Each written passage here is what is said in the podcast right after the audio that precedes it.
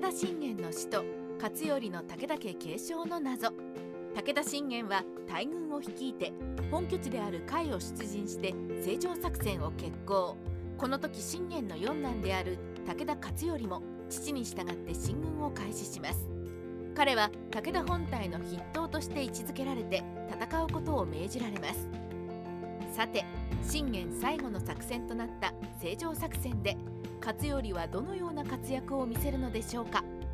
信玄は甲斐を出発する前に北陸地方へ手紙を出します。この手紙の宛名先は正光寺です。この手紙の中で勝頼と信玄が連名でサインしておりこれは勝頼を武田の当主として内外に知らしめるために行われたのではないかと思います。でなければ2人でサインする必要性がある内容を一向一揆衆のお寺に知らせなければならなかったのでしょうか。角はそんな重要な内容の手紙であれば信玄のサインだけであれば十分だと思いますが皆さんはどのように思いますか？信玄本体に組み込まれる。勝頼は信玄と共に出陣することになります。この時の夫人としては先手衆には赤備えで有名な山形正景などが出陣し勝頼は2番目に位置するように命令を受けます。ここで勝頼は親族衆の筆頭的な扱いを信玄から受けていかに信玄が勝頼に期待をかけているのかが分かります。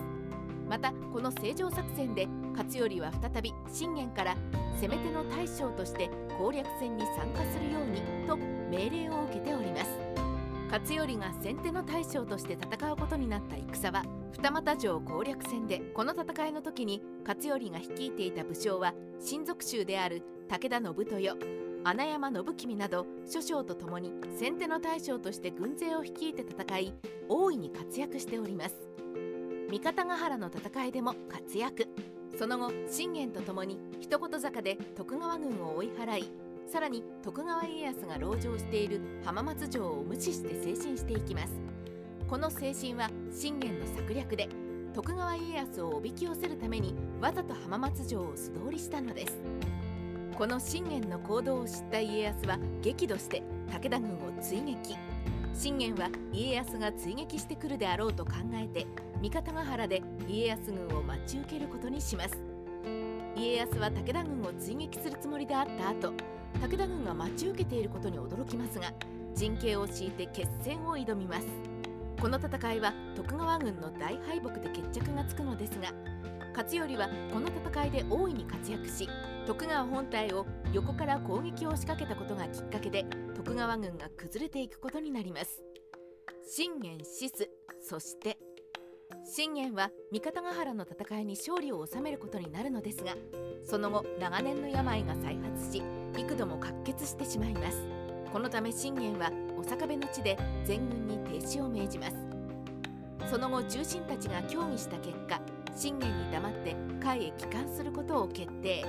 彼らは軍勢を甲斐へ転進することにしますが信玄は信濃駒場の地で亡くなってしまいます。この時信玄は勝頼や重臣たちに遺言を残しており代表的なものをいくつか挙げておきます。死後3年間は信玄の死を秘匿するようにせよ。2勝頼は信雄が16歳になるまで陣代として武田家を引っ張っていくように。3私の死骸は諏訪湖へ沈めよなどが主な遺言となっております。これらの中で2番のみは実行されることになりますが1番は信玄が死んでから数日後にバレてしまいます。また諏訪湖へ遺体を埋葬するのも重臣たちの協議の上で取りやめることになります。このように意外と履行されなかった信玄の遺言ですが2番はすぐに実行に移されて勝頼は武田家の代理後継者として君臨することになります。戦国時代ライター黒田蓮の独り言。信玄死後勝頼が武田家の棟梁として代理的に継ぐことになります。しかし勝頼の心中はどうだったのでしょうか。勝頼の嫡男である信勝が成人したら当主の座を明け渡せと言われてやる気になるでしょうか。息子のために武田家をもっと立派な家にするために意欲を燃やすのでしょうか。この点が非常に気になりますが未だ解明されない部分でもあります。